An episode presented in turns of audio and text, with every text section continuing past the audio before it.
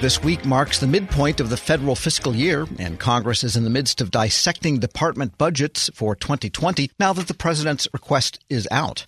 Last week saw officials from Interior, the Coast Guard, NASA, and the Energy Department push their plans, with more to come this week. For a quick recap of hearings so far, Federal News Network's digital editor Amelia Brust joins me now.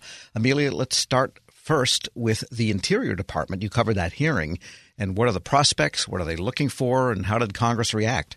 Well, to start, the Department of Interior is asking for about 12.5 billion in discretionary funding, and that would be about 1.5 billion dollars less than it received in 2019. And they are saying that they want to make cuts in areas such as national parks and wildlife operations. And they also want to make cuts in areas that the administration is calling unnecessary or duplicative programs. And to them, this includes things like land acquisition funds, grants, and loan programs, as well as the National Wildlife Refuge Fund. They're also asking for about $197 million less to deal with the deferred maintenance backlog across agencies such as the National Park Service and the U.S. Forest Service. That's almost amazing because the deferred maintenance, it's billions of dollars at this point, has been a sticking point for Interior through administration after administration. How did that go over, that proposal? Not well. Several uh, lawmakers kind of questioned that thinking on the part of the administration and wondered how Interior is going to be able to tackle these projects. And Interior has been talking about a reorganization plan, as a lot of agencies have. Did that come up at the hearing? Because there are usually budget implications for reorgs. It did come up. Uh, the Department of Interior is asking for about $28 million to devote to reorganizing their offices into 12 regions that are, would be based on watersheds. Right now, they've got eight bureaus and 49 regional structures. And Interior also doesn't seem to be slowing down in its quest to move the Bureau of Land Management out further west. Yeah, that seems to be a theme of the administration. Same thing happening at agriculture, moving the agricultural, one of the research agencies, way out, even though the grants and the money all come from Washington, but that's the way they seem to be going. And again, did that go over real well with members? Well, the thing is, uh, Scott Cameron, who was speaking on behalf of the department because their acting secretary was pre- was preparing for his own uh, nomination hearing later on that week. Um, Scott Cameron didn't offer too many specifics, but uh, did say that based on how they spend uh, their 2019 funds will determine how they use their 2020 funds and that lack of uh, the lack of updates was routine was repeatedly frustrating for members of the committee yeah, so already talking at cross purposes, there's a long way to go before the end of this fiscal.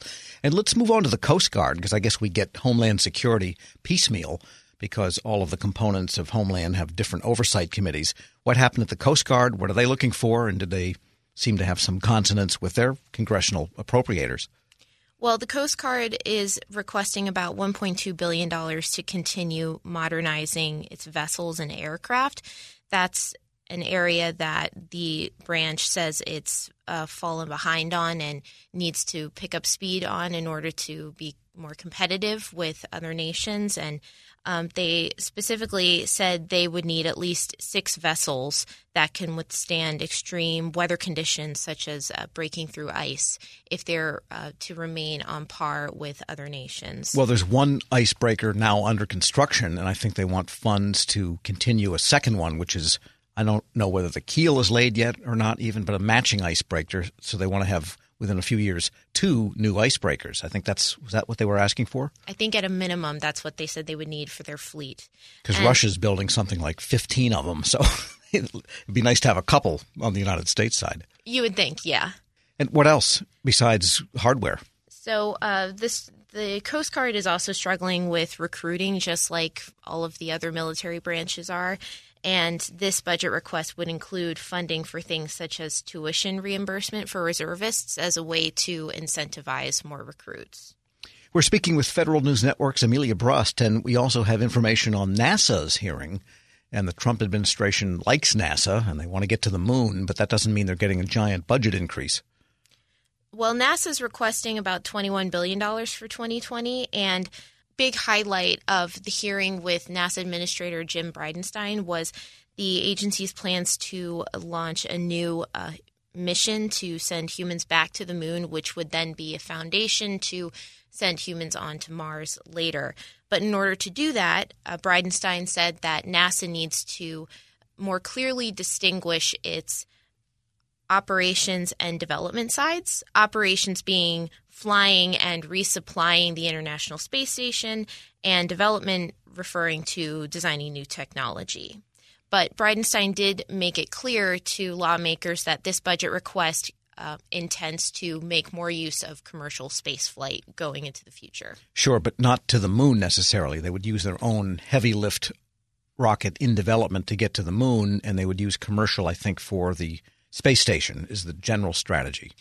Overall, they're thinking of using commercial as a way to just make space travel more cost effective, more competitive, so they correct don't have to use their own hardware all the time. I like that idea of stopping at the moon on the way to Mars. I guess there'd be a big blue sign next rest area, ten billion miles or something, to two years till you get out there to uh, to Mars. And uh, Energy Department that also came up in the hearing.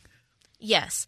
Uh, Secretary Rick Perry um, appeared before House lawmakers, and the Department of Energy is requesting about $31.7 billion. And that compares to how much this year? Uh, that would be about 11% less than what they received in 2019. And where are the big cuts, and what, if anything, do they want to plus up? So, a lot of the cuts would be made in nuclear energy and national security programs. It would include about an 86% cut from the Office of Energy Efficiency and Renewable Energy. And it would also cut from the Office of Science. And for the third time, the Trump administration is trying to eliminate the Advanced Research Projects Agency for Energy, also known as ARPA E. And I'm presuming the members of Congress had other ideas about where energy should go. Well, they were not thrilled about the proposed cuts to nuclear energy and um, national security. The committee's chairwoman, Marcy Kaptur from Ohio, estimated that this budget proposal would mean about a 59% decrease in funding for energy research and development and would cost more than 6,000 jobs. Not to mention, it could affect the U.S.'s energy and technology competitiveness. But uh, Secretary Perry um, insisted that the department is trying to focus more on R&D and on areas such as supercomputing and artificial intelligence, which in the past Congress has said it wants to see improved. All right, so there's a few down in more ways than one up there on Capitol Hill. What are the hearings coming up in the next days and weeks? Well, this week the House will hold a hearing on the 2020 National Defense Authorization Act, and the Senate will hold hearings on commerce, the EPA, FEMA, housing and urban development, and Health and Human Services. And of those departments going before the Senate, Commerce and FEMA are proposing budget increases, while the EPA, HUD, and HHS are all proposing budget decreases for 2020. Yeah, sounds like we've been to this dance before, doesn't it? Yes, every single year. Federal News Network's Amelia Brust, thanks so much. Thank you. Be sure to check out all of our budget coverage at federalnewsnetwork.com.